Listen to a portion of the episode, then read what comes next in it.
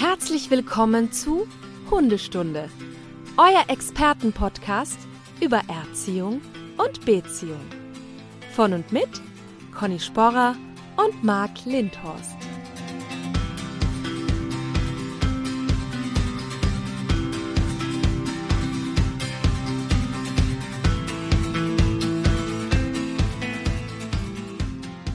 Einen wunderschönen guten Morgen, Conny. Hallo Marc. Naja, wie geht's dir? Ja, ganz gut, aber wie geht's dir, ist die Frage. Wir zeichnen ja heute einen Tag später auf, aus Gründen. Ja, Schande über mein Haupt. Ich hatte, äh, wann war das, gestern, dachte ich, ach, ein bisschen Sport wäre jetzt nicht schlecht. Und dann äh, hatte ich wohl bei einer Übung etwas übertrieben und dann machte es so ein komisches Geräusch und äh, mein Rücken machte unten dicht. Und seitdem ähm, versuche ich irgendwie in die aufrechte Position immer wieder zu kommen und dachte, unter, in dem Zustand kann ich keine super Leistung bringen. Das Ja, funktioniert nicht. Es ist ganz witzig, ich sehe dich ja hier auch per Zoom und ich sehe eigentlich nur, dass sich der Mund bewegt. Also der restliche Körper ist ganz steif. aber Marc, ganz ehrlich, Ja. in deinem Alter macht man auch keinen Sport mehr. Das muss man auch sagen. Soll ich das jetzt kommentieren? Du junges Gemüse. Wir können ja Da- noch immer drüber reden, ob lassen- wir es rausschneiden. Nein, das bleibt drinne für die Ewigkeit. Wie du mit mir umgehst, was für ein Mobbing hier stattfindet. Ja, ja, das da sollen die man- Hörer und Hörerinnen auch mal mitkriegen. Ja, ja, die kriegen das eh jede Folge mit. Da machen wir mal ein, ein Spezial, ein Mobbing-Spezial. Ja, da sind wir schon beim Thema, deine verbalen Aggressionen gegen mich. Dass Genau. wir schon eigentlich zum Thema überleiten können, was wir heute haben, was Hunde ja auch zeigen. Und Mhm. heute wollen wir ein Spezialthema uns angucken im Bereich der Aggression, die Leinenaggression. Genau. Ja, ich glaube, wir müssen da auch auf jeden Fall mit einer Begriffsdefinition beginnen. Denn, äh, wie der Name schon sagt, geht es ja nicht um Aggression im Allgemeinen, sondern eine Aggression, die vermeintlich nur an der Leine gezeigt wird. Was hältst du denn davon? Ja, ich, ähm, also in, der, in dem Zeitraum, in dem ich das jetzt mache, in den letzten 14 Jahren und mit diesen knapp 5000 Menschen und Hunden, die Hunde, die ins Training kamen mit dieser Problematik Leinenaggression, die waren auch ohne Leine nicht immer die verträglichsten. Und die Leine sehen wir nachher, da sprechen wir noch drüber, die hat dieses Verhalten manchmal einfach nur verstärkt. Also es war nicht die Leine die Ursache hauptsächlich. Also das glaube ich nicht. Ähm, ich denke, du wirst ähnliche Erfahrungen gemacht haben. Ja, ich bin da total bei dir. Ich finde es eben ganz spannend, weil ja im Grunde, das wird bei dir auch so sein, die Anrufe immer beginnen mit, eigentlich ist er ganz lieb und zu Hause ist er ganz brav und so, aber an der Leine oder aber draußen und so.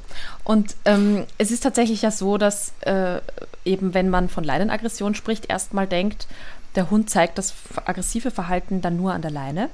Es aber eigentlich so ist, wie du sagst, nämlich, ähm, dass Hunde schon auch eine abgeschwächte Form der Aggression auch im Freilauf zeigen, je nachdem natürlich, was so ein bisschen der Grund ist. Deswegen müssen wir ja gleich über auch die Gründe und Ursachen sprechen. Aber per se kann man sagen, dass es eine reine Leinenaggression eigentlich gar nicht gibt, sondern, und das ist ja immer die Herausforderung auch für Hundemenschen, die Kleinigkeiten schon im, im Alltag zu erkennen und auch eben in Begegnungen ohne Leine, um dann eben festzustellen, das Verhalten verstärkt sich an der Leine einfach nur. Ja, und auch beim Thema Aggression generell, das ist ja für ganz viele Leute so ein Tabuthema. Also ähm, die wollen am liebsten, dass ihr Hund das gar nicht zeigt und dass der aggressiv ist. Und das ist ja schon völlig irreal, weil Aggression ja ganz normales Verhalten ist. Also das kennen wir Menschen ja auch. Also ich bin stark futtermotiviert, auch wenn man das nicht immer so sieht, wenn man mich mal sieht. Ähm, Und wenn ich da in so einer Schlange stehe am Buffet und die immer drängelt sich vor, dann muss ich mich echt stark beherrschen, den nicht mit meinem Besteck jetzt da komplett anzugreifen. Ähm, Aber wir werden ja über Verhalten sprechen, jetzt an der Leine, wo die Halter wirklich in, im Alltag, also die Lebensqualität von Halter und Hund stark eingeschränkt ist und wo wir auch sagen, da sollte man sich drum kümmern, weil das nicht mehr vielleicht angemessen ist oder nicht mehr so ganz adäquat.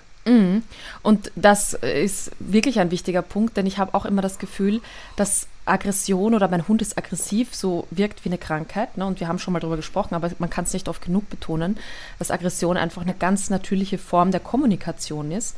Sie halt nur dann problematisch wird, wenn sie übertrieben und auch dysfunktional ist. Also im Sinne von, dass man eben ähm, ja quasi auch keine entspannten Sp Spaziergänge mehr gehen kann, weil der Hund sich nur den Reiz sucht, wo er wieder ausrasten kann. Oder ja, eben ähm, es einfach in einem übertriebenen Maße zu einer Aggression kommt, die gar nicht angebracht ist. Ja, wir haben das ja hier mit äh, Charlie, dem jetzt einjährigen Australian Shepherd, der an der Leine übrigens das Verhalten zeigt, nicht täglich, aber ab und an, da kommen wir mal gleich drauf, warum macht er das nicht jeden Tag, ähm, wenn der Hunde sieht.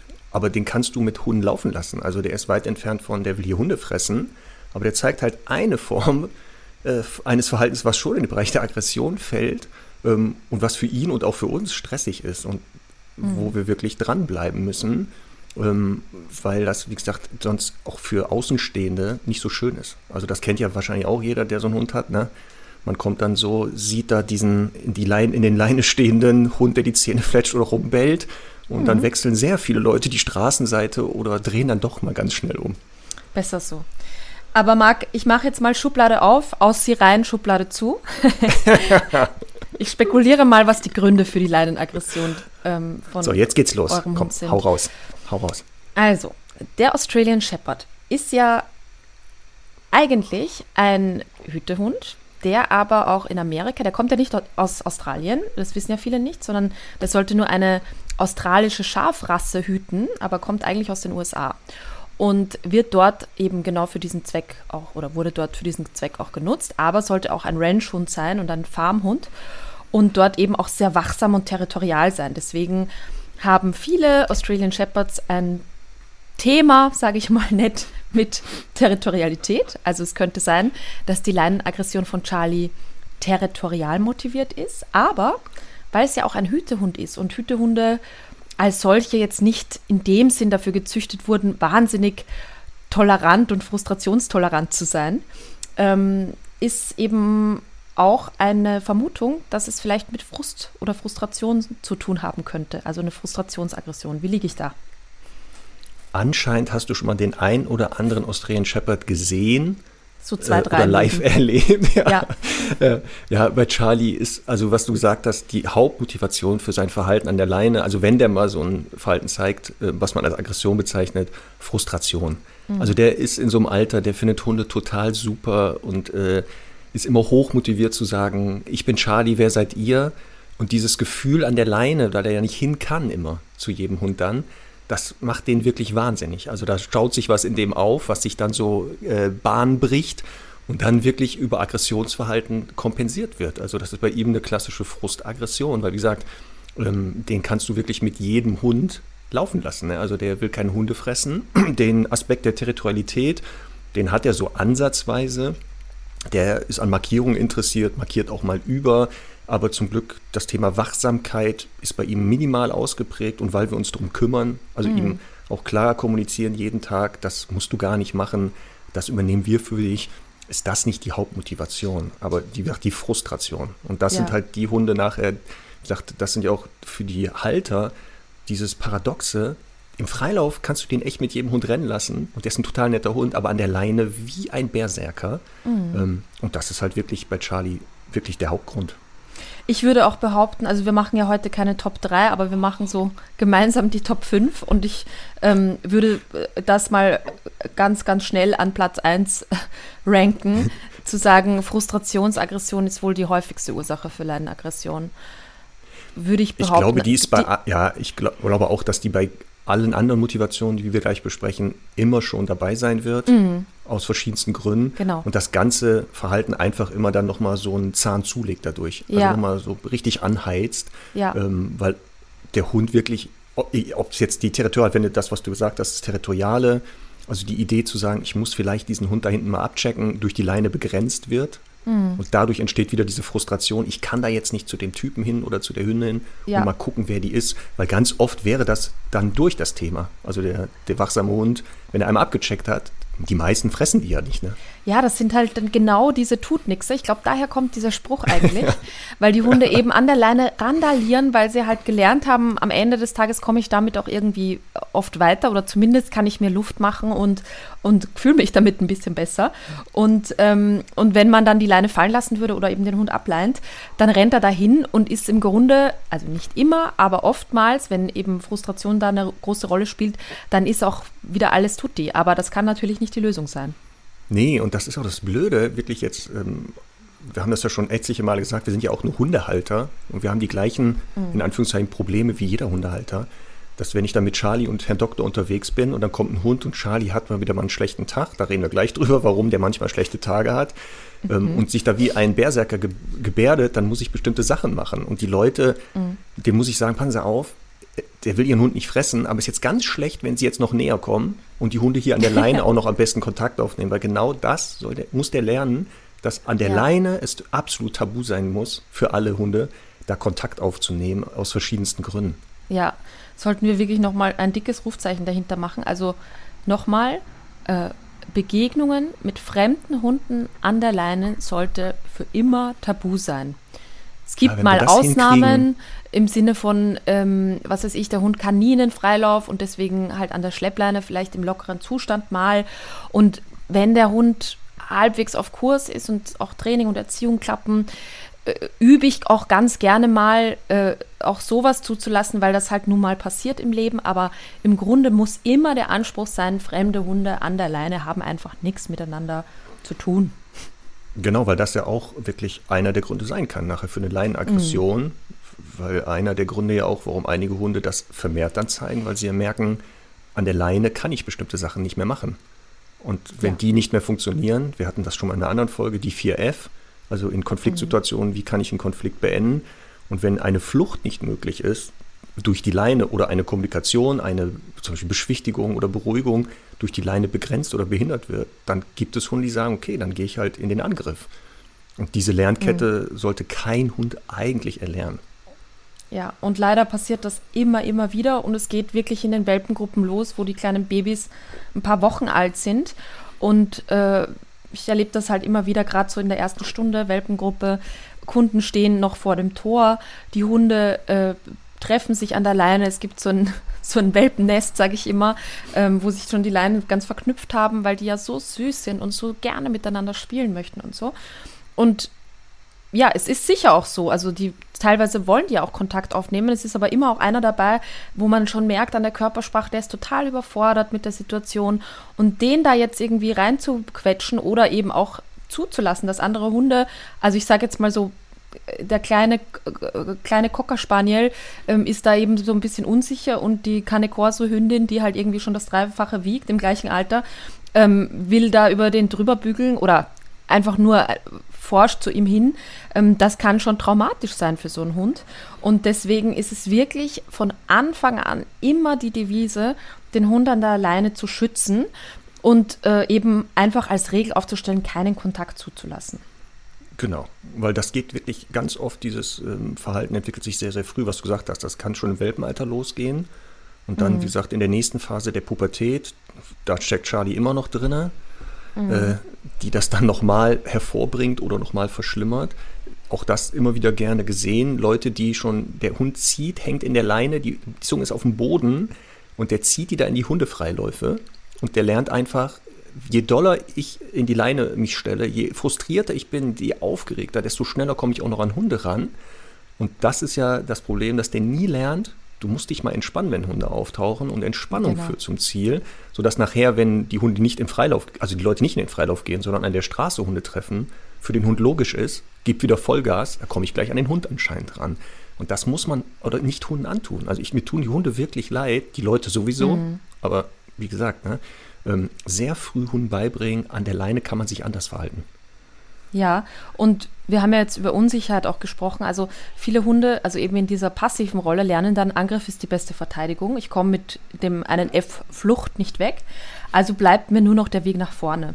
Und das ist halt wirklich auch der Super-GAU, weil ähm, im Grunde ist das auch so eine, so eine Absage an die Beziehung, weil der Hund halt irgendwie schon gelernt hat, okay, mein Mensch dahinter, der, der rafft sowieso nicht und der kann das sowieso nicht einschätzen und kann nicht für mich da sein.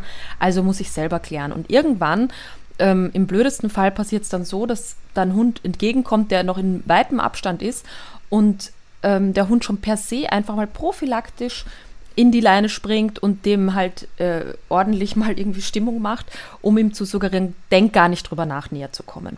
Und dann wird das so unverhältnismäßig und wird total eben übertrieben und das ist dann auch wirklich immer ein bisschen schwieriger, das einfach wegzukriegen, als wenn man es von Anfang an natürlich erst gar nicht groß zulässt.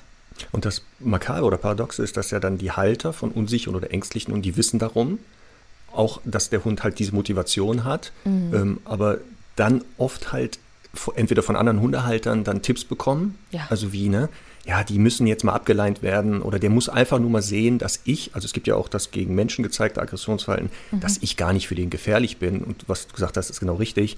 Der Hund will alles, nur jetzt keine Nähe. Mhm. Denn eine, eine Idee von Aggression ist ja mhm. Distanz schaffen zu dem, was man nicht möchte. Mhm. Also ein Unwohlsein damit wieder auflösen und äh, die, dieses Gleichgewicht wieder schaffen. Und mhm. deswegen ist gerade bei Unsicherheit Angst, wenn man schon Nähe wiederherstellt also ja. zu dem Reiz, der es auslöst, da, da, ist schon die Hälfte der Miete. Ne? Aber das ist, was viele erstmal wissen müssen. Was ist denn die Motivation?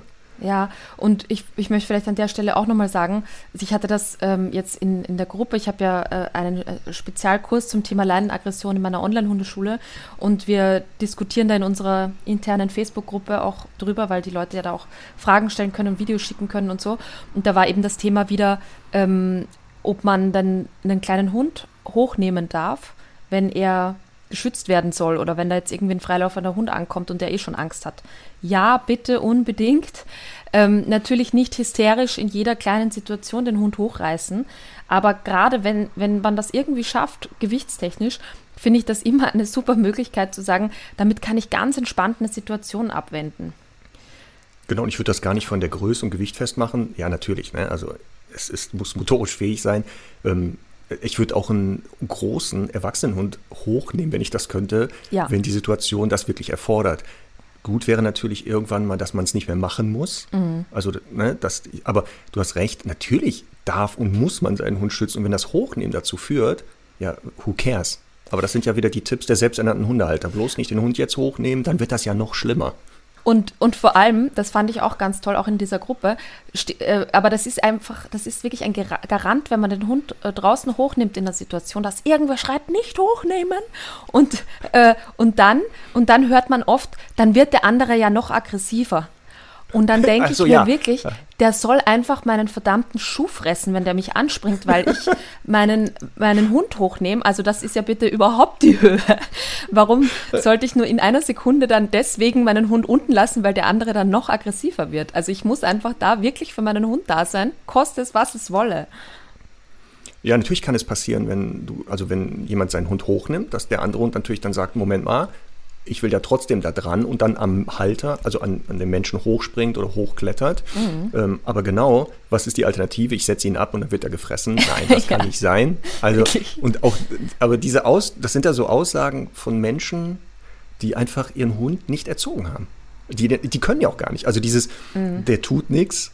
Ja, mhm. der Satz geht ja weiter, Komma von dem, was ich sage. Das heißt, die, mhm. wenn die wollten, die können jetzt nicht eingreifen und das ist aber mir dann auch egal. Es geht hier um meinen Hund. Ja. dann muss ich den schützen. Ja, klar. Und wenn ich mir jetzt vorstelle, dass die Semmel ähm, irgendwo hinrennen sollte, unkontrolliert und dann Hund irgendwie belästigt und der dann hochgenommen wird und die dem Menschen anspringt, dann erwarte ich von dem anderen Menschen, dass die einen Arschtritt bekommt.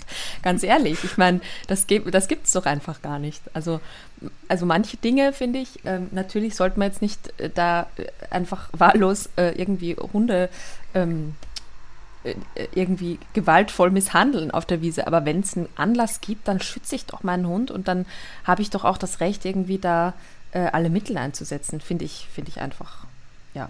Ja, was du jetzt gesagt hast, ist ein guter Hinweis übrigens, genau. Wenn ich erkenne, dass mein Hund ein Unwohlsein bei einem Hund auslöst, mhm. und das kann ich ja an der Körpersprache, im Verhalten dieses Hundes erkennen, auch an der Leine übrigens. Ne? Also wenn ja. der sieht, mein Hund kommt, der hat schon kreisrunde Augen, ja. legt die Ohren an, macht einen Rundrücken, die Rute klemmt ein und der versteckt sich bei seinem Menschen, mhm. dann habe ich die Pflicht, ich, wenn ich es erkenne, meinen Hund da wegzurufen, zu sagen, lass das mal sein, der hat keine Lust auf dich. Also Total. der möchte gerade Distanz, wenn es mein eigener Hund halt nicht mhm. erkennt. Mhm. Ja, das ist auch sowas, also ähm, bei euch sagt man ja so die Regeln, das unter sich, bei uns sagt man, die machen sich das schon aus. Ne? Da, so bin ich leider mhm. auch ein mhm. bisschen groß geworden, was Hundeerziehung betrifft. Ähm, und ich habe wirklich das, also man erle erlebt einfach solche Dramen, dass Hunde sich hinter Menschen verstecken, ähm, im Grunde ja anbieten, dass sie diesen Schutz wollen und, und alles zeigen. Und der Mensch geht dann weg und schickt den noch quasi spielen. Und das ist so traurig, immer wieder zu sehen. Finde ich ganz, ganz wichtig, genau. das dafür ein Bewusstsein zu entwickeln. Mhm. Genau, und das ist halt, wie gesagt, einer der Gründe halt für Aggressionsverhalten an der Leine, mhm. was aber auch ohne die Leine erkennbar sein wird am Verhalten schon des Hundes. Und die Leine potenziert das, haben wir mhm. schon gesagt, weil der einfach nicht weg kann. Er ja. würde wahrscheinlich weggehen, kann aber nicht. Ja. Ähm, und hier ist wirklich zentrale Aufgabe des Menschen, schützt deinen Hund, auch ja. an der Leine übrigens. Ja. Und guck, dass dann andere Hunde oder Menschen auf Abstand bleiben. Vielleicht noch ein bisschen eine fortgeschrittene Information, weil ich finde, es gibt auch manche Hunde, die so ein bisschen Drama Queens sind und halt sagen, oh Gott, da kommt ein Hund ähm, und der kommt wirklich nett, äh, nett hergetrappelt und der kleine Hund von mir aus äh, klettert schon am Bein hoch und will hochgenommen werden oder ähm, ist schon total verunsichert. Ich würde immer äh, die, die Gesamtsituation sehen und immer schauen, ob das verhältnismäßig ist. Also wenn der andere Hund jetzt total nett daherkommt, dann würde ich natürlich auch mal meinen Hund da unten lassen, beziehungsweise ihn auch nicht zwingend schützen, weil er lernen muss. Mein Mensch kann für mich einschätzen, der kommt jetzt nett daher, der macht einen Bogen, der ist jetzt nicht stürmisch. Ähm, das kann man zulassen, das kann man aushalten. Und im, im umgekehrten Sinne aber auch, der kommt jetzt zu stürmisch daher, da ist mein Mensch einfach für mich da. Also ich finde, dass Hunde das auch von Anfang an äh, bestmöglich auch lernen sollten, dass eben der Mensch so ein bisschen mitentscheidet und eben auch sehr wohl für den Hund bewerten kann, was passt und was passt nicht. Ja, guter Hinweis. Ne? Wir sind ja Fans zu sagen, wenn es nötig ist, schützt deinen Hund und nimm den auch ja. hoch und geht ständig dazwischen. Aber genau, es muss auch für den Hund erkennbar sein, das sehe ich auch jetzt als Ernstsituation. Jetzt ja. ist es auch richtig zu schützen oder wann ist es wirklich mal, du irrst dich. Also, ähm, genau. Weil aufpassen, Prinzip der Stimmungsübertragung, auch ein mhm. Phänomen, was das Aggressionsverhalten in der Leine noch beeinflusst. Mhm. Wenn ich bei jedem Hund schon einen Herzinfarkt kriege, also einen Puls auf 180 habe und denke, oh Gott, oh Gott, der frisst gleich meinen Hund, dann kann es schnell passieren, dass der eigene Hund sagt, Moment mal, ich dachte eigentlich vom Verhalten, der ist ganz entspannt, jetzt gucke ich dich aber an mhm. und du bist schon total gestresst. Ähm, und deswegen hast du recht. Also manchmal kann es sinnvoll sein, zu sagen, nee, lass, also probier mal aus, da kann dir nichts passieren, ich passe sonst auf dich ja auf. Ja. Aber wie gesagt, wer da unsicher ist, im Zweifelsfall natürlich lieber eingreifen, einmal zu viel besser als zu wenig. Marc, mir hat eine Hörerin geschrieben, auch vielleicht, ob wir mal so ein Special machen können zum Thema, wie gehe ich mit äh, unangeleinten Hunden im Freilauf um. Ich würde jetzt nicht eine ganze eigene Folge draus machen, aber vielleicht können wir so ein Mini-Spezial machen zum Thema, wie, wie wären dann die richtigen Schritte, quasi mit einem freilaufenden Hund umzugehen. Ähm, und ich bin da immer an, erster Stelle dabei zu sagen, im ersten Schritt finde ich immer wichtig, dem Halter, der Halterin einfach mal kurz Bescheid zu, zu sagen, bitte rufen Sie Ihren Hund.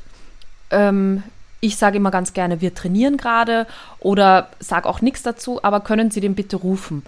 Weil dann finde ich, wenn ich das gesagt habe, dann habe ich später das Recht, alles zu tun, wenn es nicht funktioniert. Und es ist ja meistens so, dass es nicht funktioniert, dass der Hund dann nicht abgerufen werden kann. Aber ich finde halt einmal äh, wirklich pro forma zu sagen, okay, ich habe angeboten, bitte rufen Sie den Hund, ähm, das, das finde ich im ersten Schritt immer wichtig. Ja, das mache ich ja selbst auch dann, wenn unsere Hunde an der Leine sind, es kommt mhm. ein unangeleinter Hund, dass ich immer die Halter des unangeleinten Hundes bitte, können Sie mal bitte gucken, unsere sind an der Leine, nehmen Sie den mal beiseite oder rufen Sie den. Ob die es dann können oder machen, ist eine andere Sache. Aber genau, was du sagst, ab dann müssen aber auch die Halter des unangeleinten Hundes mit allen Konsequenzen rechnen, die danach folgen. Das heißt, dann muss mhm. ich handeln für meine Hunde. Aber ja, erster Tipp ist, immer versuchen, dass die wenigstens den Hund einsammeln. Natürlich kann man auch in die Trickkiste greifen und sagen, äh, könnten wir bitte Ihren Hund rufen, meiner hat Flöhe, ja. Zwingerhusten, äh, irgendwelche Krankheiten erfinden, die es gar nicht gibt. Genau. Weil das motiviert manchmal Hundehalter sehr schnell, ihren eigenen Hund einzusammeln. Ja. Ich mache ganz gerne, ich sage ganz gerne, der hat Spunk. Das war, ich weiß nicht, ob du das kennst, ja, Pippi ja, Langstrumpf. Ja, Pippi Langstrumpf. Mhm. Ja. Muss nur aufpassen, wenn die auch Pippi Langstrumpf kennen, dann funktioniert ja. das wieder nicht. Ja gut, aber es hat sich ja nie so wirklich aufgelöst, was es ist, ne? Ja, das kann sein. Und natürlich ja. muss man aufpassen, wenn man das jetzt regelmäßig sagt, mein Hund hat Flöhe und seit einem Jahr rennt man durch die Gegend, mhm. dann kann es sein, dass irgendwann der Amtsveterinär bei einem steht, weil man mit einem verflohten Hund lebt. Ne? Also da wäre ich vorsichtig. Ja. Es ist ja nur so eine Notlüge. Man muss es so, durchmischen. Was ich mhm. auch äh, sehr gerne bei Kunden gemacht habe, bei Hunden, ähm, um Kontakt an der Leine mal zu vermeiden, und die lebten in einer Gegend, wo echt beratungsresistente andere Hundehalter rumliefen, den Hund an Maulkorb gewöhnen. Mhm ich weiß ja nicht, welche Erfahrung du gemacht hast, aber wenn ich mit mhm. Kunden und einem Hund mit Maulkorb an der Leine spazieren gehe, kein Hund, äh, kein Mensch möchte mehr an den Hund ran. Mhm. Und viele Hundehalter sind jetzt hochmotiviert, ihre Hunde einzusammeln, weil die sagen, ach du Schande, der hat einen Maulkorb auf, der frisst mhm. bestimmt meinen Hund. Ähm, ist aber auch wieder sowas, wo ich denke, warum müssen wir darüber jetzt nachdenken? Mhm. Warum ist es nicht möglich, dass Leute einfach mal respektvoll miteinander umgehen? Voll, und ich finde es auch so lustig, gerade beim Maulkorb, weil äh, dann wäre der Hund ja immer noch sicherer eigentlich, egal wie der andere. Ja, das, das war doch, genau. Ja, ja, Nämlich ja. verraten. Verrat das jetzt nicht. Ja, dass der Maulkorb ja eigentlich verhindert, dass was passieren kann. Aber, naja. aber es gibt ja auch so Maulkörbe, die so, so Blutspuren und so äh, aufs, drauf haben, so, so optisch zumindest eine Abschreckung sind, finde ich auch immer gut, ja. Oder so Theaterblut Blut um den Hund verschmieren, damit, genau, damit das sehr dramatisch ausschaut. Nein, aber du hast natürlich voll, vollkommen recht. Und vielleicht sollten wir jetzt auch nochmal relativieren, reagieren.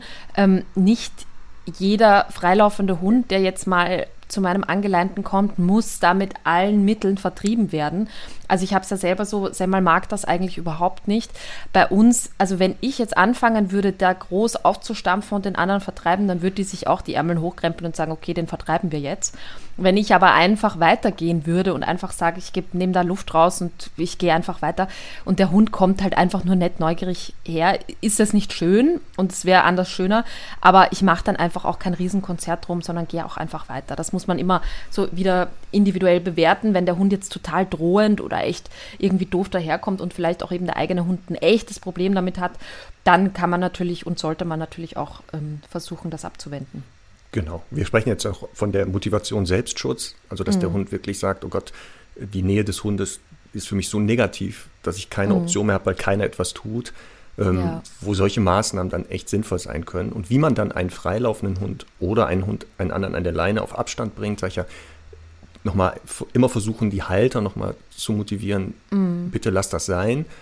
Und im Notfall, ja, kann man das auch dann über aufstampfen und sehr präsent mm. sein, aber man muss echt aufpassen, Aggression kann Gegenaggression auslösen, auf Hunde- und Menschenseite. Und was du gesagt hast, mm. wenn dein Hund schon irgendwie motiviert ist zu sagen, weißt du was, ich habe Bock auf Schlägereien, dann mhm. kann es sein, dass du das Startsignal gibst. Und da wären wir bei der ja. nächsten Motivation, so eine soziale Komponente, dass es ja leider Hunde gibt, ja. Ohne Leine schon, aufpassen, die Leine macht es wieder nur schlimmer, ja. die ja glauben, die wären verantwortlich für alle Gruppenmitglieder und dann mhm. auch äh, spontan mal einschätzen, ich glaube, ich muss mal dazwischen gehen und hier mal für Ruhe sorgen. Und da wäre dieses aggressiv nach außen zu kommunizieren, könnte das Öl ins Feuer bedeuten. Ja, absolut. Vielleicht äh, Marc, lass uns das ganz kurz noch abschließen zum Thema Hunde abschirmen. Also das ist ja auch eine Sache, die muss man einfach üben. Bei uns, wir machen das in den Freilaufgruppen regelmäßig, sofern sie dann stattfinden können, ähm, dass wir unterschiedliche Hunde da haben im Freilauf. Der eigene Hund ist hinter einem äh, angeleint und ähm, die Menschen üben quasi, wie, wie das körpersprachlich funktioniert und wie man, wie sie richtig dosieren, eben durch Körpersprache andere Hunde abzublocken und abzuschirmen. Ich finde aber eben, wenn man immer schon quasi zittrig unterwegs ist, weil man Angst hat, jetzt trifft man einen anderen Hund, ist es auch total legitim, mal eine Wasserflasche mitzunehmen, um zu sagen, wenn es wirklich gar nicht anders geht, fühle ich mich einfach sicherer. Also ähm, hier äh, Frauchen von Bruno, die war ja einfach hochschwanger die letzten Tage unterwegs, war einfach immer mit Wasserflasche äh, ausgestattet, einfach aus, aus Vorkehrung, weil sie sich selbst irgendwie kaum bewegen konnte. Und natürlich dann der Bruno ist so ein Kandidat, wo gern mal äh, irgendwie ein anderer Rüde aufreitet, der hat aber total schlechte Hüften. Ähm, da muss die natürlich auch irgendwie eine Möglichkeit haben, so einen freilaufenden Hund da wegzukriegen. Und da finde ich das eine total legitime, äh, ein legitimes Mittel, das jetzt keine Langzeitschäden irgendwie nach sich bringen wird und trotzdem hat man das Gefühl, die Situation zu handeln. So, genau, Amen. aber das sind ja diese Extremsituationen. Und nochmal ja. zum Thema Abschirmen. Die zentrale äh, Sache, die ein Hund können muss, damit ich mich wirklich kümmern kann, um, eine, um andere Hunde oder Menschen ein sehr, sehr gutes Bleib. Also wir sprechen nicht davon, bleib, bleib, bleib und dann vielleicht und dann steht er nochmal auf, sondern mhm. ich muss mir ja sicher sein, wenn ich an meinem äh, Bleib sage und ich stelle mich dann dazwischen, dass mein Hund wirklich bleibt und nicht jetzt aufsteht ja. Oder noch äh, meint mir zu helfen. Und das müssen die Leute wirklich üben bis zum Erbrechen erstmal. Ja, total total. Ähm, wir reden ja gleich auch noch über das Training, aber ähm, wir waren stehen geblieben bei der sozial motivierten Aggression. Genau, neben der selbstschutzmotivierten, also Angst, Unsicherheit und oder Schmerzen, was du jetzt erwähnt hast mit Bruno, ist ja klar, wenn Bruno sagt, oh oh, der Hund guckt schon so komisch, der reitet mhm. gleich bei mir auf oder springt gegen mich, dass der dann motiviert ist zu sagen, äh, verschwinde Freundchen, auch das über Aggression ist die soziale Motivation eine weitere Ursache für Aggressionsverhalten. Und ich ja. höre bei Semmel so ein bisschen raus, dass die wahrscheinlich auch leichte Ansätze dafür gerne hätte. Die hat ja bei allem einmal Ja gesagt, ne? Also, ja, die ist wirklich meine beste Lehrerin, weil die hat halt von allem eins. Ja, Aber ja, das ist ein Thema. Und ehrlicherweise, ähm, das ist eh auch mal interessant mit dir zu diskutieren, weil ich würde jetzt behaupten, dass ich hier erzieherisch und auch beziehungstechnisch strukturell wenig falsch mache und wenig auch ihr wenig Raum lasse, hier viel auszuleben. Das heißt, ich kann mal stark davon ausgehen, dass es jetzt nicht hausgemacht ist, dass ich mich so benehme, als wenn ich so beschützenswert wäre. Ähm, und ich erlebe das bei vielen Hunden, dass die im Grunde einfach auch wesenstechnisch schon sehr stark so geboren werden. Also oftmals sehr stark rassebedingt, manchmal einfach auch typbedingt. Und ähm, da natürlich jetzt falsches Verhalten des Menschen, also im Sinne, der Mensch benimmt sich eben sehr tüdelig mit dem Hund und lässt sich überall verfolgen und lässt sich dauernd kontrollieren und benimmt sich halt aus Hundesicht sehr infantil. Natürlich wird er dann umso beschützenswerter, aber oft kann man sich als Mensch auch schon sehr richtig verhalten und trotzdem hat ein Hund so diese Tendenz. Wie ja, jetzt hast, du Micha, ja, jetzt hast du Micha beschrieben mit meinem ersten Hund Orno, den Mops, den ich schon mal ein paar Mal erwähnt habe. Mm. Äh, genau das ist ja passiert, dass ich einfach nicht ja. kapiert habe, was für Hunde wichtig ist im Zusammenleben und ich mich aus seiner Sicht sehr infantil im Alltag verhalten habe, ähm, sodass für ihn klar war, also der ist nicht lebensfähig, dann muss ich das irgendwie mitmachen für den, aber selber vom Typ gar nicht in der Lage war. Also der war schon mit sich beschäftigt genug und jetzt sollte er auch noch für mich mitentscheiden und auf mich aufpassen, ähm, sodass auch er an der Leine, also er war sehr, sehr unverträglich an der Leine, ähm, das zu erkennen, zu sagen, wenn ich so einen Hund habe, der so ein bisschen dazu neigt, Fürsorge mhm. für den Menschen zu haben, dann muss ich echt im Alltag mal überprüfen, wie verhalte ich mich außerhalb der Situation an der Leine, weil das ja für das Verändern nachher wichtig ist. Also wenn der Hund ja. Langeweile hat, dann stupst er mich, dann streiche ich den. Wie will der mich denn draußen ernst nehmen? Und wenn mhm. ich dann sage, so, es reicht jetzt hier, hör auf mit dem Blödsinn, das funktioniert nicht. Mhm. Also finde ich, finde ich auch einen ganz wichtigen Punkt und das ist ja letztlich das auch, was man, egal was die Ursache ist, erstmal wirklich verändern muss, hier klare Strukturen und Regeln in die, in die Beziehungen, in den Alltag zu bringen. Aber wie gesagt, ich, ich bleibe dabei, weil ich finde es, ähm, also ich habe viele Kundinnen und Kunden, die halt kommen und irgendwie schon quasi unterwürfig da rein, reinkrabbeln und sagen, ich habe alles falsch gemacht und so. Und ich dann echt auch oft sagen muss, nein, äh, so viel ist da nicht falsch gelaufen. Dein Hund ist halt echt auch, also hat halt echt auch starke Motivationen in diese und jene Richtung. Ja, Persönlichkeit ist ja, Hunde mhm. haben Persönlichkeiten, ähm, so wie wir auch. Und natürlich äh, gibt es da auch einige Typen, die neigen halt dazu. Und das ja. kenne ich dann auch von Kunden oder jetzt von Trainerkollegen wie bei dir, die ja wirklich sehr auf dem Punkt sind, sehr konsequent. Also ich kenne dich, ich habe erlebt, habe dich mit Hunden erlebt, wo ich auch glaube, also das liegt jetzt nicht an der Haltungsform oder so wie du bist. Das ist halt wirklich auch Anteil am Hund. Und dann kann man auch alles richtig machen. Aber diese Hunde sagen, ja, ist ja alles nett, aber Bock hätte ich schon. Und den muss ja. man dann leider über Frustration manchmal auch zeigen, ja, ist leider so, das darfst du aber einfach nicht. Ja, und was ich jetzt auch ganz wichtig auch betonen will, ist, ähm, das heißt natürlich nicht, dass man an, an manchen Persönlichkeiten einfach scheitern muss, sondern eben umso mehr sagen, und das war für mich ein langer Erkenntnisprozess auch als Hundetrainerin, ähm, zu sagen, ich kann das Verhalten und das Wesen des Hundes meistens nicht verändern, aber ich kann das Verhalten sehr, sehr gut kontrollierbar und äh, handelbar machen. Und das ist letztlich das, was ich auch tue.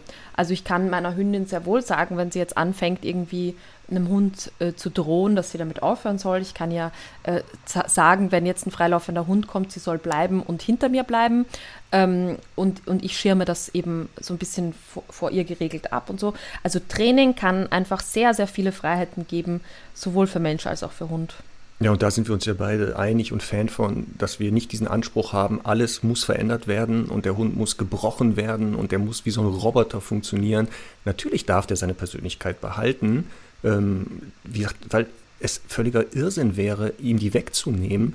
Ähm, ich hatte auch jetzt die Frage, letzte Folge Haltung mehrerer Hunde, hatte ich jetzt über Facebook halt die Frage einer Dame, die gesagt hat, eine Bedingung doch für die Haltung mehrerer Hunde, hatten sie doch gesagt, war doch, mit dem ersten Hund gibt es keine großen Baustellen. Aber gibt mhm. es denn Hunde, die wirklich keine Baustellen mehr haben? Da habe ich geschrieben, nein, selbst unsere Hunde haben die noch.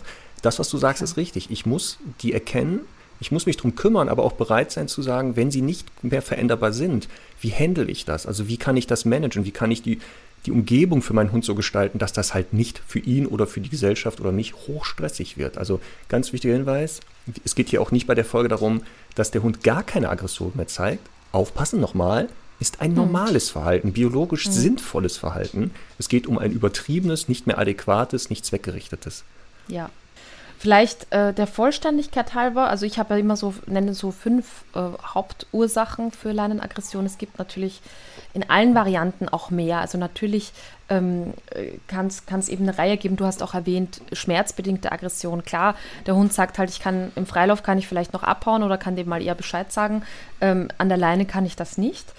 Äh, ich finde aber auch häufig zu sehen, so eine Ressourcen motivierte Aggression, also mit Futter oder auch Beute, also Spielzeug. Ähm, weil der Hund dann quasi sehr nah Menschen dran ist, sehr nah zum Beispiel an der Tasche dran ist, die der Mensch umhat oder an der Jackentasche, wo der geliebte Ball drinnen ist. Und da ist es eben oft so, dass der Hund im Freilauf halt sagt, ja, ich kann mich da bewegen, ich kann ähm, eben auch mal den Hund easy schon auf Distanz ein bisschen abschirmen, indem ich ihm den Weg abschneide. Aber an der Leine geht das halt alles nicht. Und da kommt er ganz nah ran äh, wenn der Mensch das nicht anders regelt.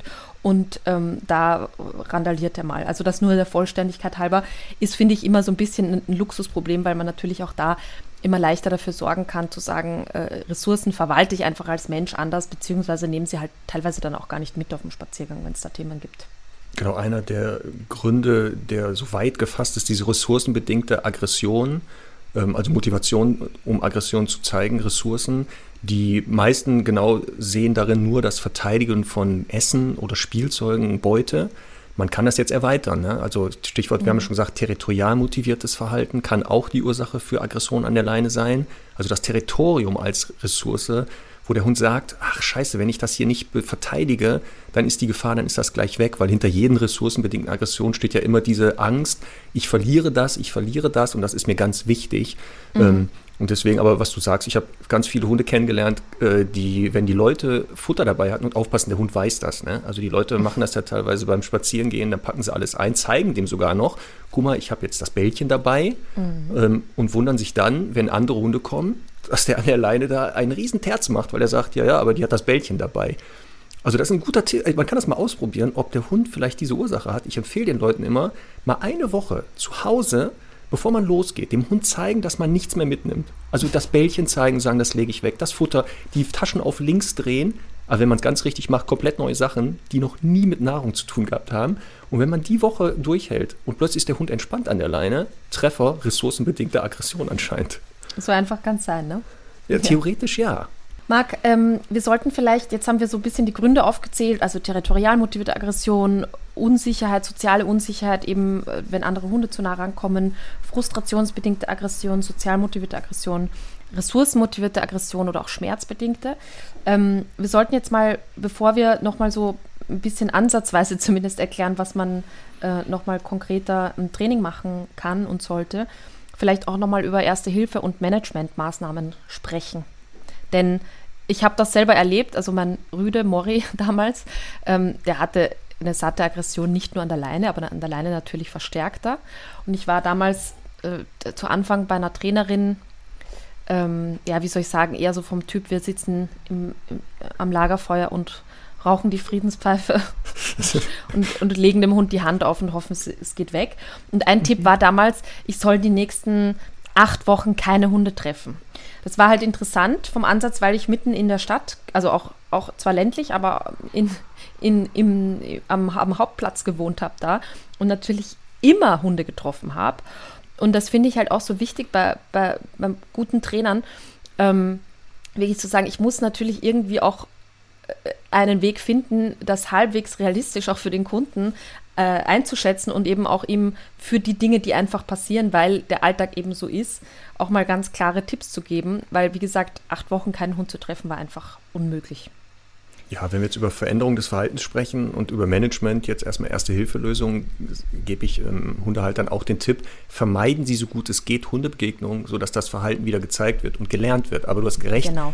ähm, überall, wo es Menschen gibt, wird es auch Hunde geben. Das sind ja, ja. seit 40.000 Jahren mindestens Begleiter. Mhm. Und deswegen zu sagen, komplett vermeiden, würde ja mhm. bedeuten, das sind ja die Kunden, die auch wir kennen, die wirklich nachts spazieren gehen Also ja. oder da, wo wirklich kein Mensch mehr auftaucht und damit auch kein mhm. Hund. Aber es kann mhm. nicht das Ziel der Übung sein. Es ist wirklich nur eine Übergangslösung. Vermeide ja. es so gut es geht, aber kümmere dich parallel darum. Aber das wäre so erster Tipp, ist ja klar, Vermeidung.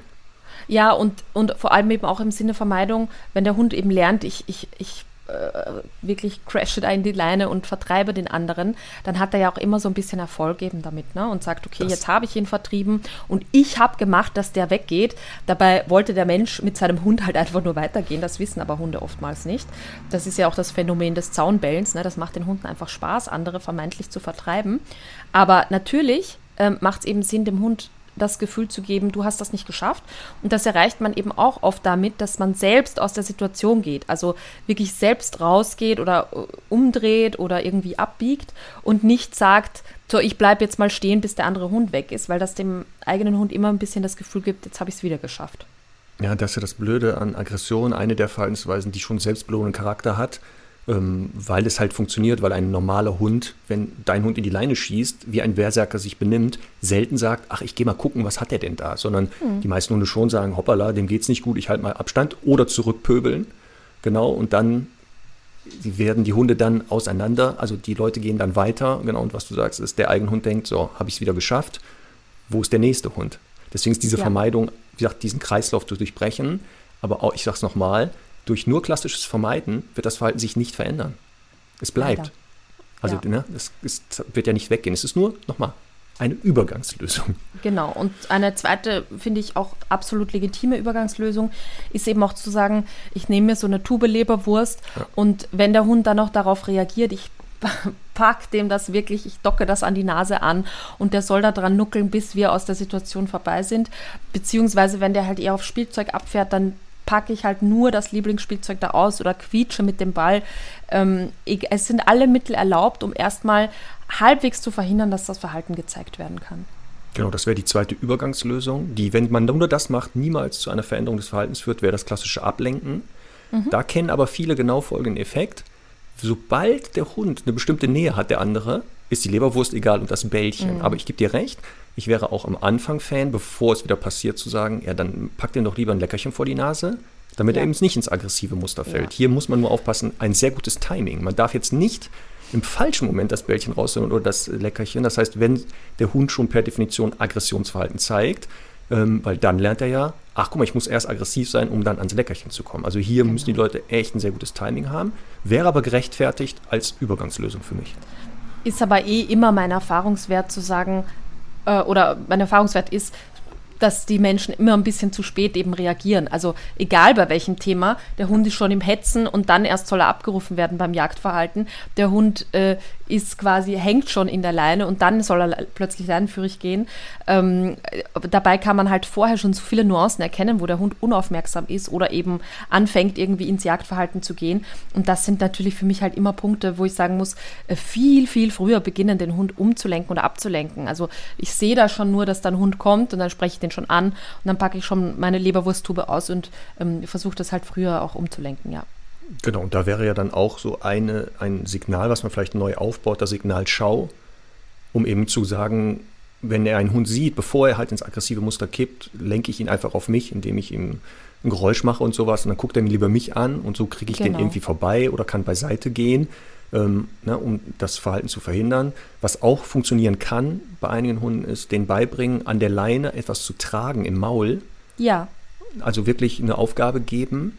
Ähm, mhm damit auch vielleicht, wenn Frust schon das Thema ist, kann der Hund Stress und Frust an diesem Gegenstand lieber abbauen. Also ich habe dann Hunde, ja. die knautschen, dann siehst du wirklich, die würden jetzt am ja. liebsten dem anderen Hund den Arsch beißen, aber sie haben den Dummy im Maul und dann siehst du, da knautschen die drauf, wo ich sage, er ist jetzt erstmal besser, dass er den Druck am Dummy ablässt, als am anderen Hund. Auch das aber, wie gesagt, wird die, die Ursache nie lösen. Wir haben aber erstmal eine Alternative aufgebaut. Also der Hund kann ja. jetzt mal wählen, frisst einen Hund oder knautscht den Dummy von mir aus. Genau, genau. Ja, und dann sind wir eigentlich auch schon beim Training. Und da haben wir ja eh auch schon drüber gesprochen, dass es halt absolute Grundlage ist, wirklich an den Alltagsstrukturen zu arbeiten. Also eben nicht auf jede, jeden kleinen Fieber und jeden äh, Wimpernschlag des Hundes zu reagieren, weil er eben dann natürlich den Menschen erstmal gar nicht ernst nehmen kann. Also wir haben ja in der ersten Episode schon ganz, ganz ausführlich drüber gesprochen, ähm, was hier alles zu beachten ist. Und das ist natürlich für mich immer die absolute Basis, das Fundament dafür, dass ich überhaupt über irgendwas anderes reden kann. Ähm, ich habe aber noch so, so drei weitere große Punkte im Training, die ich einfach so super wichtig finde, dass die mal perfekt funktionieren, ohne dass Ablenkung durch einen anderen Hund da ist. Und ähm, ich sage halt immer, wenn das Verhalten außerhalb der reizauslösenden Situation perfekt funktioniert, dann kann es in der Situation gut klappen. Und das sind für mich halt ein paar Punkte, die, die äh, für mich einfach mal wirklich, ohne dass da ein anderer Hund da ist, einfach mal sehr, sehr gut funktionieren müssen. Und dann können wir immer noch darüber reden, wie kann ich mit der Leinenaggression umgehen. Das ist ja Kennzeichen jedes guten Trainings, dass ich wirklich erstmal da übe, wo es überhaupt funktionieren kann, damit der Hund es wirklich gut lernt und nicht schon im Hundefreilauf oder da, wo äh, 30 Hunde ständig auftauchen oder Menschen. Ja. Ähm, und wenn das, wie gesagt, was du sagst, nicht mal im Training klappt, unter kontrollierten Bedingungen, kann ich das in, in, in der Situation, wo ich es brauche, niemals abrufen. Und da glaube ja, ich, dass einer ja. der Punkte, die du meinst, die man trainieren muss bis zum Exzess, lass mich raten, Leinenführigkeit? Ja. Ach, ein super Thema. Ganz viele Leute sagen, begeistert jetzt vor den Geräten. Ja, mein Lieblingsthema. Ja. Endlich, gib mir mehr. endlich. Genau, ja. gib mir mehr.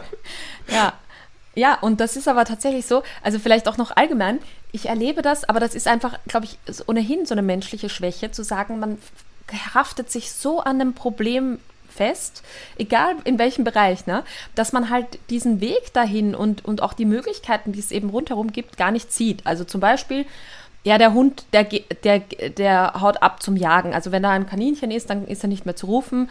Ähm, der Hund äh, kann, äh, also randaliert, wenn Besuch kommt ähm, solche Dinge. Und im Grunde, oder eben auch der Hund randaliert, wenn er einen anderen Hund sieht. Und dann frage ich, ja, wie gut ist der Hund denn rückrufbar, wenn kein Hase da ist?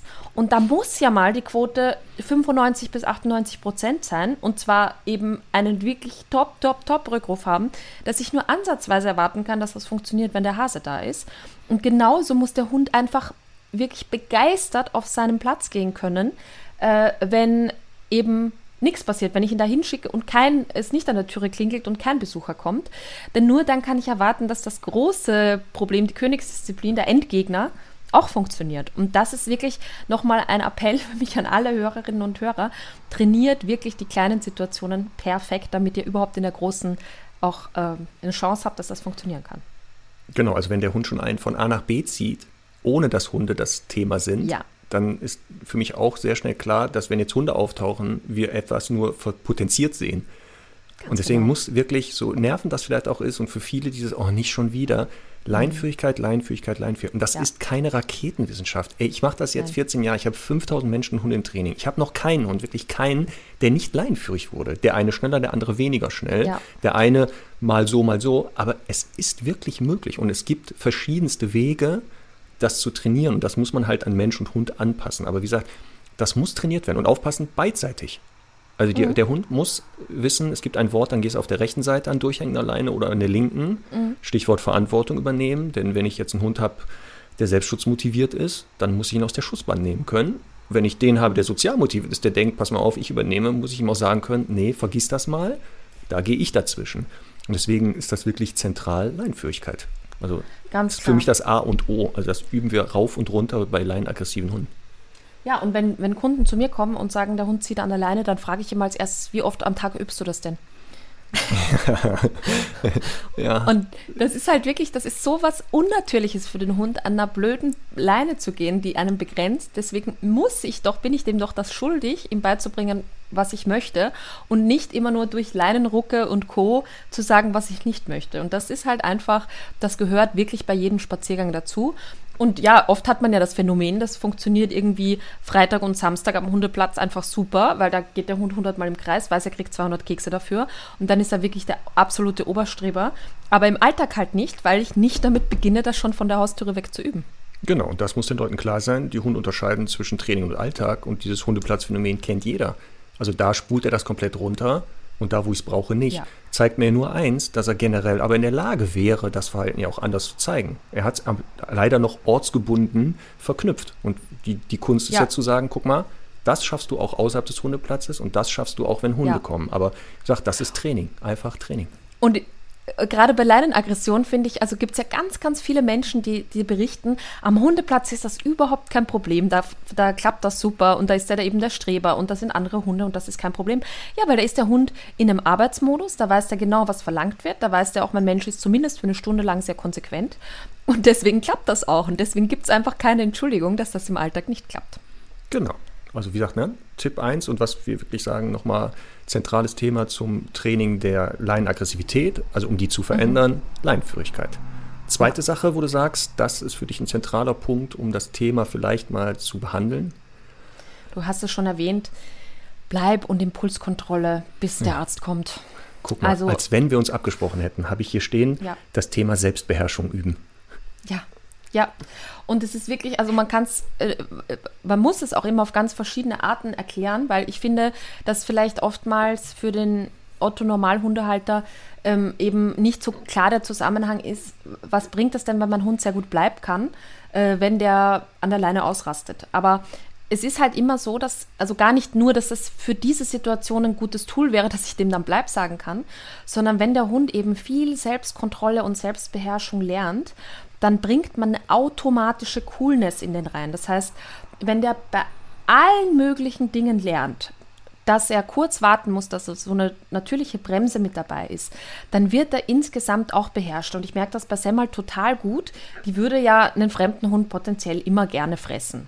Ähm, ich merke aber, ich habe die ja wirklich sehr, sehr viel im Freilauf.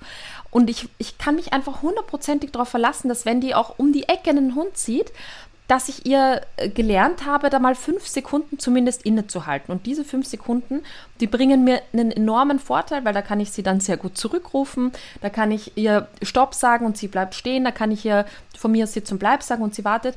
Also ich kann damit dann äh, viel Zeit gewinnen. Und das ist, das ist einfach der Riesenvorteil, dass ich einen Hund einfach beherrschbarer machen kann, also sich selbst auch besser beherrschen können.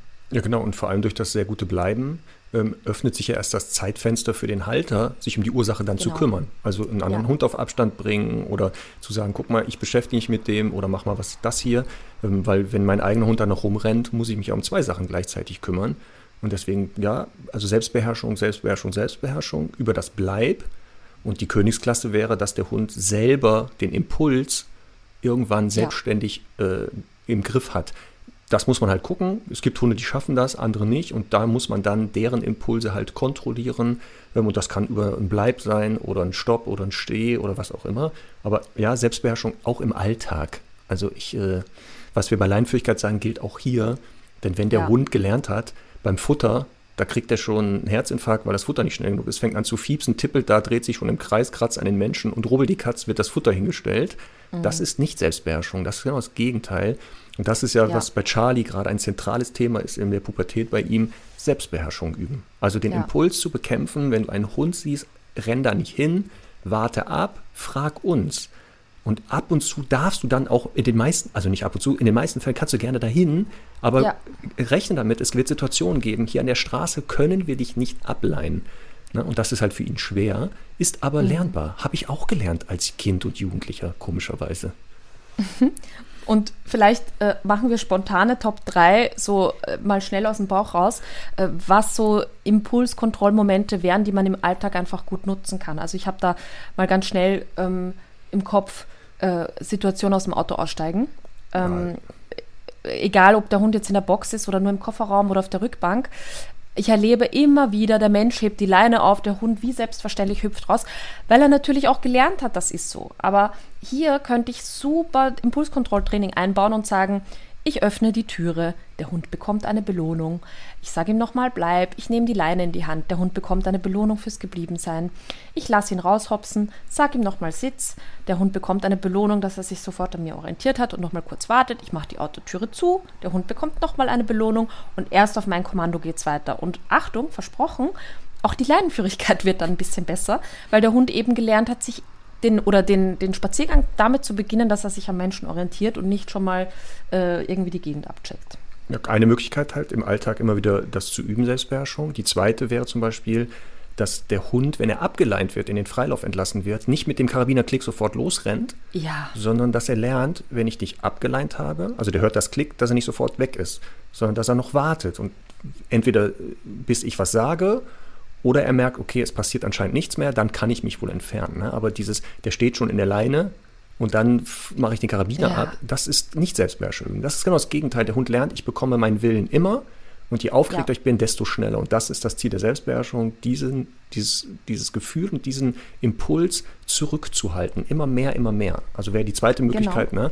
ableihen und nicht sofort den Hund ins Lauf entlassen, sondern mal nach zwei Sekunden, mal nach fünf Sekunden. Also auch hier, dass der immer wieder lernt, ich kann noch ein bisschen warten und dann geht es aber mal los.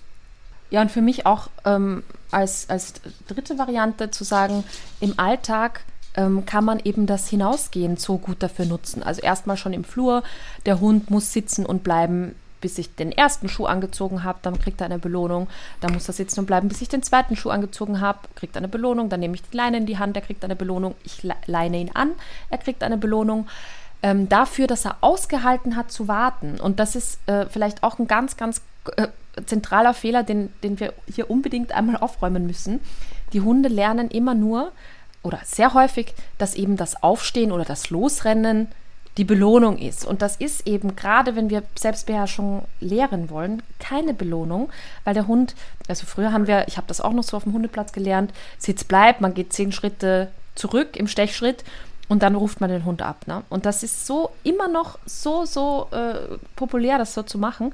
Und der Hund lernt dann immer nur, jetzt ruft sie gleich oder jetzt darf ich gleich gehen, jetzt darf ich gleich aussteigen und lernt eben genau das Gegenteil davon. Und deswegen ist es so wichtig, am Anfang übertriebenst zu belohnen, dass der Hund geblieben ist. Und zwar wirklich für jede Kleinigkeit, wenn, wenn ihm das noch sehr schwer fällt, um dann auch zu sagen, das baue ich natürlich sukzessive wieder ab, wenn die Dinge selbstverständlicher werden. Aber am Anfang sind sie das halt einfach nicht, weil der Hund im Kopf hat, boah, Leine, jetzt gehe ich raus, jetzt muss das alles schnell gehen. Und ich muss ihm aber lernen, nee, nee, das lohnt sich auch, das alles ein bisschen langsamer anzugehen.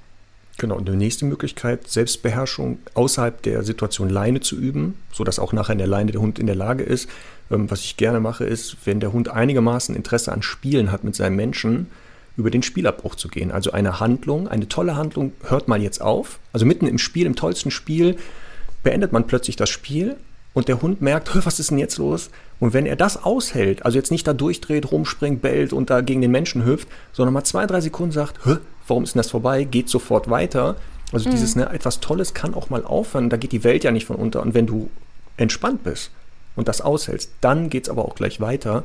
Ähm, das heißt, auch das kann man im Alltag immer wieder ja. üben. Ähm, und das muss auch, wie gesagt, nochmal außerhalb der Situation der Laienaggression erstmal gelernt werden und geübt werden, weil es nachher erst dann überhaupt möglich ist, auch mal an der Leine zu verlangen, pass mal auf, ja, da kommt jetzt der territoriale Konkurrent vielleicht mhm. für dich, aber du kannst das aushalten, den jetzt nie abzuchecken oder den jetzt nicht zu ja. fressen. Das geht, glaub ja. mir das. Na, also deswegen Selbstbeherrschung, Selbstbeherrschung, Selbstbeherrschung. Absolut. Ja, und für mich noch ein ganz wesentlicher Punkt im Training bei Leinenaggression ähm, ist jetzt tatsächlich keine konkrete Aufgabe, sondern den Hund auch wirklich gut körperlich und geistig zu beschäftigen. Denn sehr häufig, gerade bei Frust, ist halt einfach das Thema, dass der Hund kein Ventil hat, wo er mal Dampf ablassen kann, wo er mal arbeiten kann, wo er mal denken kann. Und jeder, der einfach irgendwie einen harten Arbeitstag hinter sich hat oder mal ja irgendwie Sport gemacht hat, weiß halt am Ende bin ich irgendwie müder, gechillter, wie auch immer, also im besten Fall natürlich positiv ausgeglichen. Und äh, da kann mich auch sozusagen dann weniger aus der Ruhe bringen. Und das ist halt ein ganz zentrales Thema bei, bei, bei Leinenaggression, weil, wie du sagst, ja immer Frust einfach eine ganz große Rolle spielt. Und wenn der Hund aber so für sich das Gefühl hat, ich habe heute schon einen Job erledigt und irgendwie das Leben macht Sinn und ich bin irgendwie glücklich und ausgeglichen, dann ist das für mich auch so eine wichtige Grundlage, um zu sagen, da kann ich dann überhaupt eigentlich erst beginnen mit Training. Ja, ich habe ganz viele Hunde kennengelernt, die leider nicht mehr frei laufen durften. Also die wurden nur noch an der Leine geführt, nicht mhm. mal an der Schleppleine. Und mhm. das, was du sagst, potenziert sich dann richtig, dieses äh, Frustrationsverhalten, weil kein Ausgleich mehr stattfinden konnte. Also mhm. über eine Beschäftigung oder sowas unterwegs mal, ähm, mhm. dass der Hund richtig unter Dampf ist, also wie so ein Dampfkochtopf. Und deswegen, ja, kann es auch sinnvoll sein, mal zu sagen, was hat mein Hund für Hobbys? Was kann ich dem denn mal alternativ auch anbieten, damit er mal, wenn wir Hunde treffen, sagt, ja, ich habe ja schon Sachen gemacht, also ich wäre jetzt soweit und vielleicht auch ja. ansprechbarer wird. Hier muss man natürlich wieder aufpassen, nicht zu viel, das kann auch wieder verkehrt sein. Also eine Überforderung ist genauso blöd wie eine Unterforderung, sondern das Maß für seinen Hund zu finden. Aber ja, ja beschäftigt eure Hunde, weil es kann dann sonst sein, dass wenn der Hund rausgeht und er keine Beschäftigung hat, sagt, Moment mal, was habe ich denn noch für Hobbys? Ach ja, ich bin ja der Wachsame, so, mache ich das doch wieder.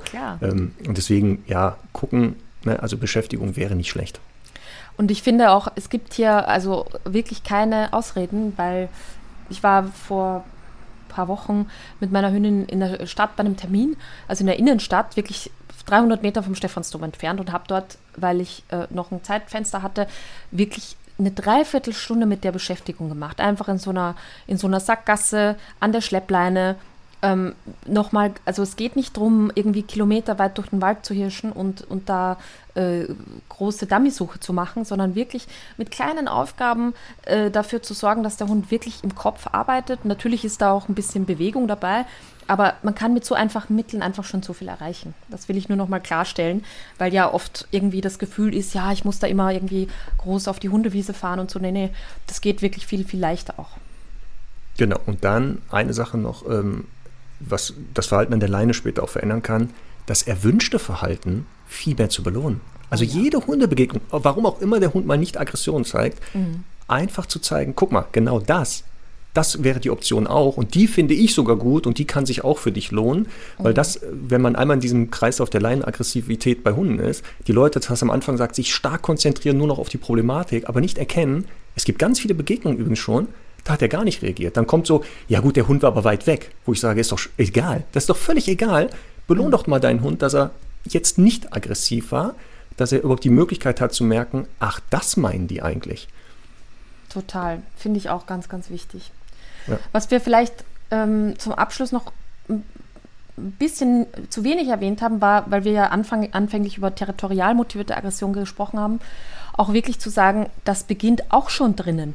Weil wenn ich einen Hund habe, der sich wie selbstverständlich auf die Couch, ins Bett legt, im ganzen Haus bewegen darf, im, im Flur schlafen darf, weil es da ja so schön kühl ist, aber in Wahrheit will er halt nur so ein bisschen seinen, seinen Wächter und Pförtner raushängen lassen, ähm, dann ist natürlich auch wichtig, hier zu Hause zu beginnen, dem Hund zu sagen, du, du bist da erstmal für gar nichts verantwortlich. Und das beginnt eben schon in unserer Höhle und draußen eben natürlich auch nicht, indem ich dann zum Beispiel eine gute Leinenführigkeit anwende und so weiter und den Hund nicht vor mir hergockeln lasse und eben da Imponierverhalten zeigen lasse, aber nochmal eben auch hohes Bewusstsein für Strukturen zu Hause und zu sagen, ich baue eine feste Liegestelle auf, ich begrenze den Hund mehr, der hat nicht zu viel zu kontrollieren. Das ist immer die absolute Basis dafür, dass man eben dann draußen auch beginnen kann zu trainieren. Ja, genau das ist ja nachher was, äh, bevor wir wirklich in Situationen mit Hunden an der Leine dann nachher üben, dass wir sagen, was ist hier wahrscheinlich die Hauptmotivation für das Verhalten auch an der Leine und das im Alltag sich anzugucken. Genau, wenn du einen Hund hast, der sagt, ich bin halt sehr wachsam, dann darf er im Alltag eben nicht das Gefühl haben, ja, genau, bitte auch außerhalb der Situation Leine, lebt das aus, ich möchte das und ich fördere das, diese klassischen Kommunikationsmissverständnisse, die dann entstehen, ähm, sondern dann muss ich auch bereit sein zu sagen, okay, ich muss versuchen, diese Rolle zu übernehmen, ihm mhm. da Verantwortung abzunehmen. Wenn das nicht mehr möglich ist, dann zu überlegen, wie ist dann hier Plan B? Ähm, aber die meisten Hunde, die ich kennengelernt habe, wenn es um Aufpassen geht und so, die waren sehr froh, dass die Menschen erkannt haben, das machen die zwar, aber auch nicht gerne. Und die haben mhm. sich das super gerne wegnehmen lassen. Also die waren ja, echt begeistert, total. als die Menschen erkannt haben, äh, ich bin völlig überfordert, ein Glück machst du das jetzt für mich habe ich auch total die Erfahrung gemacht, dass die meisten Formen von territorialer Aggression immer eine ganz große Komponente an Unsicherheit dabei haben. Also ich sage dann immer, die Hunde haben so zwei Seelen in einer Brust. Die eine ist halt so ein bisschen diese wachsame, auf der anderen Seite sind sie total unsichere Würstchen. Und das sind eigentlich immer auch die leichtesten Fälle, weil da, da verändert man ein paar Strukturen, trainiert ein bisschen und dann ist das super schnell abzugeben, weil der Hund eigentlich eben auch gar keine, gar keine Lust auf diesen Job hat. Ja, und es kann nämlich passieren, wenn man an die Ursachen geht, also wenn man die Verantwortung abnimmt im Alltag oder der Hund sagt, ich ressourcenmotiviert bin ich unterwegs, dass plötzlich das Verhalten sich an der Leine, ohne dass man da irgendwas übt, sich mhm. mit verändert, weil mhm. das für den Hund ja das große Ganze ist, dass er sagt, stimmt, ich Total. bin ja gar nicht verantwortlich für Ressourcen, weder für meine noch für deren. Warum mhm. soll ich dann an der Leine das noch zeigen? So ähm, und das, ich sag, das, das Hauptkriterium, finde die Ursache, versuch an die Ursache zu kommen und äh, natürlich bau Alternativen auf, haben wir gesagt. Beschäftigt die Hunde, übt Selbstbeherrschung, übt die Leinenführigkeit. Ähm, das mhm. kommt alles noch dazu. Ähm, aber es lohnt sich wirklich dran zu bleiben. Also es ist echt nachher eine Erleichterung für Hund und Halter. Ein schönes Schlusswort. Ja, ne? War das Ach so, ja. Ach, war doch super. Jetzt sind wir gerade so voll im Flow. Ich merke ja. das gerade, ne? Ja. Ich werde beweglicher im Rücken. Jetzt die Dopamin, Endorphine schießen gerade bei mir ein. Ähm, ja. Jetzt ist die Zeit schon wieder um. So ist das mhm. aber leider. Ja, aber wir haben, glaube ich, äh, einen, einen schönen äh, Auszug hier gegeben und, und viel erklärt rund ums Thema Leinenaggression. Ich habe mir noch erlaubt, auch ähm, einen Link zu machen zu meinem Online-Kurs. Und zwar unter aktuelles.hundestunde.live kommt ihr dahin. Also da ist nochmal wirklich auch ganz genau aufgelistet, was die Ursachen sind, was, äh, was man dann je nach Ursache auch wirklich konkret trainieren sollte. Also wenn ihr Lust habt, schaut da gerne rein. Genau. Und jetzt verlassen wir kurz das Thema Laienaggression. Zu etwas Schönem kommen wir. Ähm, ich hatte das schon mal gemacht, wir machen das jetzt nochmal. Das ist jetzt keine Schleimerei. Vielen, vielen, vielen Dank für die ganzen Zuhörer und die Menschen, die diesen Podcast regelmäßig hören. Ähm, bei Spotify sind wir über die Tausender-Marke der Abonnenten gegangen und leider mhm. hast du mich dazu etwas verführt, wollte ich jetzt sagen. Ich dachte, du hast es schon vergessen. Ja, nix ist. Wir sprechen hier über das den Feentanz. Ich nenne das jetzt ja. mal Feentanz. Ja. Ähm, ich habe da auch schon Erinnerungen mir gemacht im Kalender. Und leider, das hört sich jetzt wieder Ausrede an, ja. sobald mein Rücken das zulässt, ja. wird ja. es ein Video geben von Conny und von mir, wo wir wie bekokste Feen über die Wiese tanzen werden, als mhm. Einlösung unserer Bringschuld, wenn wir die tausende Abonnenten bei Spotify geknackt haben. Also das kommt irgendwann aufmerksam die sozialen Medien beobachten. Äh, ich werde dieses Video nur ganz kurz online stellen und sofort wieder löschen. Das sage ich jetzt schon. Abfilmen ist nicht erlaubt vom Bildschirm. Ja, also äh, ich, ich bin eh, also ich bin überrascht, dass du jetzt selbst nochmal drauf gekommen bist. Ähm, du hättest es, wir hätten das jetzt einfach unter den Teppich kehren können, aber nein. Nein, nein, nein. Schulden sind Ehrenschulden, ne? Ja, wurde ich schon mehrfach drauf angesprochen. Okay. Also das ist lustig wieder, dass die ja. Leute das im Kopf behalten haben. Nicht die ganzen anderen tollen Sachen, die ich sage. Nein, die wollen ja. mich da sehen. Ich werde mal langsam irgendwie überlegen, ob ich da einen schönen Filter drüber legen kann, der dann ein bisschen ablenkt vom eigentlichen Tanz. ja, nichts. Ich bin sehr gespannt. Ich bin sehr gespannt auf deinen Feentanz. Ja, ich freue mich auch schon auf deinen. Sag mal, Marc, ähm, was wollen wir denn nächste Woche besprechen? Ich habe so ein paar Ideen. Natürlich, wir kriegen ja auch laufend äh, Wünsche von euch, die wir ja, natürlich ja. auch immer gerne aufnehmen. Aber ja. eins nach dem anderen. Also, hast du einen Spezialwunsch? Da, ich bin ja Gentleman. Ich lasse dir den Vortritt. Ja, also es ist ja vielleicht nicht unser beider Lieblingsthema, aber ich finde jetzt gerade in Zeiten von Lockdown und er ist ja jetzt auch wieder verlängert worden, sollten wir vielleicht doch noch einmal über das Thema Welpen sprechen. Ja, sehr gerne. Habe ich auch ganz viele Anfragen jetzt bekommen. Bekommen jetzt einen Welpen. Ja. Ist ja leider ein Trend geworden. Was heißt leider? Wenn es gut gemacht wird, super, bin ich ja immer Fan ja. von. Ähm, ich glaube auch, wir sollten mal über ein Welpezid einsprechen. Ja. Also das und äh, gerade eben auch, weil keine Welpengruppen stattfinden können, die ja doch ganz wichtig sind, ähm, wie, wie auch die Menschen in puncto Sozialisierung und Hundekontakte da einfach nochmal ähm, richtig vorgehen können, ist natürlich auch immer was für auch alle anderen mit erwachsenen Hunden, weil man weiß ja dann zumindest, was man falsch gemacht hat. Nein, aber Spaß beiseite ja, also es, es, es geht ja da wirklich auch um Entwicklung und im Endeffekt, auch wenn ich einen Hund aus dem Tierschutz habe, wo ich ja immer sehr dafür bin, dann äh, kann man auch mit einem älteren Hund schon äh, natürlich auch noch gewisse Dinge nachholen. Keine Frage. Genau, wir werden das zwar nennen, ein Welpe zieht ein, aber das gilt für jeden Hund, den man übernimmt. Also auch wenn der erwachsen ist oder schon älter. Ähm, wenn über die Sachen, die wir reden, sollte man das auch mit einem Second-Hand-Hund machen, egal welchen Alters, würde sich nichts verschlimmern, nur verbessern. So ist es. So machen wir das. Sehr gut. In diesem Sinne, Marc, ja. noch ein schönes Wochenende. Ja, dir auch. Dann äh, bis nächste Woche. Viel Spaß beim Hören. Tschüss. Tschüss.